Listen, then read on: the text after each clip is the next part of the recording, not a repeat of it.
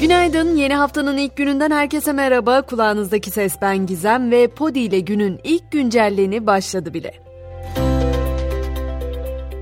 Türkiye son dönemin en kritik seçimleri için dün sandık başındaydı. Yaklaşık 61 milyonun oy kullandığı seçimlerde Anadolu Ajansı'nın saat 5.30 itibariyle aktardığı verilere göre sandıkların %98'i açıldı. Cumhurbaşkanlığı seçimlerinde Cumhur İttifakı adayı Erdoğan %49,34, Millet İttifakı adayı Kılıçdaroğlu %45 ve Ata İttifakı adayı Oğan %5,24 oranında oy aldı. Seçimin ilk turda bitmesi için adaylardan birinin %50 artı bir oy alması gerekiyor biliyorsunuz. Veri girişleri devam ederken bu tabloya göre Cumhurbaşkanlığı seçimi ikinci tura kalmış görünüyor. Gözlerin çevrildiği Yüksek Seçim Kurulu'nda ise Başkan Ahmet Yener saat 2.25 itibarıyla kameralar karşısındaydı. Oyların %91,93'ünün sisteme girildiğini belirtti ve yurt içi sandıklarda açılma oranının %94,68, yurt dışı sandıklarda ise açılma oranının %36,85 olduğunu söyledi. Bu verilere göre de Erdoğan %49,49, Kılıçdaroğlu %44,79, Sinan Oğan %5,29 oy oranına sahip. Tabi liderler de seçmenlerine seslenmeye başladı. Ankara'da AK Parti Genel Merkezi'nde toplanan vatandaşlara seslenen Cumhurbaşkanı Erdoğan, henüz kesin sonuçlar belli olmamakla beraber %50'nin üzerinde bir oy oranıyla bu turu bitireceğimize inanıyoruz dedi. Yurt dışı oyların sayımının sürdüğünü hatırlatan Erdoğan, milletimiz tercihini seçimin ikinci tura kalmasından yana yaptıysa onun da başımızın üstünde yeri var diye konuştu. Erdoğan mecliste çoğunluğun Cumhur İttifakı'nda olduğunu da belirtti.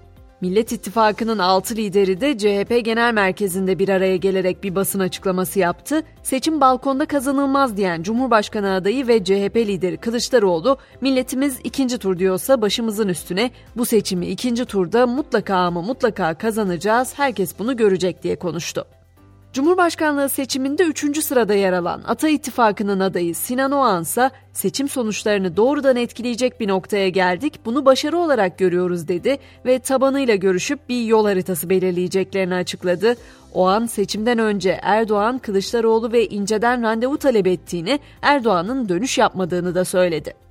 Hemen resmi olmayan sonuçlara göre biraz meclis dağılımından da söz edelim. Buna göre Cumhur İttifakı %49,36 oy oranına ulaşarak meclise 323 milletvekili göndermiş oldu. AK Parti 266, MHP 51, Yeniden Refah 5 milletvekili çıkardı. AK Parti listelerinden aday olan Cumhur İttifakı ortaklarından Hüdaparlı 4 isimden 3'ü de milletvekilliğini garantiledi. Millet İttifakı'nın oy oranı ise %35,18 oldu ve 211 milletvekili meclise girdi.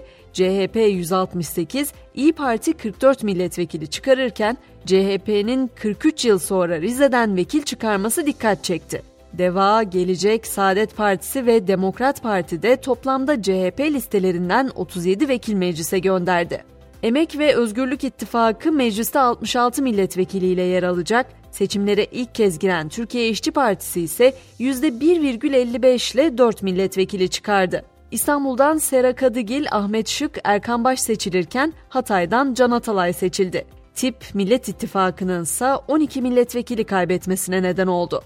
Bu arada dün seçimlerde sandık başında 3 kişi de yaşamını yitirdi. Trabzon'da bir kadın oy kullanırken Giresun'da bir seçmen ve Rize'de de bir sandık görevlisi kalp krizi geçirerek hayatını kaybetti. Türkiye'deki seçimler elbette dış basına da yansıdı. The Wall Street Journal, Türkiye Cumhurbaşkanı Recep Tayyip Erdoğan ve rakibi ilk sonuçlara göre ikisinin de oyların %50'sinden fazlasını alamaması üzerine ikinci tur seçimi kabul edeceklerini açıkladı yazdı. Tabi bizde seçim heyecanı varken Avrupa'da da yarışma heyecanı yaşandı. Bu yıl 67.si düzenlenen Erevizyon şarkı yarışması İngiltere'nin Liverpool kentinde yapıldı. Tettu isimli şarkıyla İsveç'i temsil eden Loreen topladığı 583 puanla Eurovision 2023'ün galibi oldu.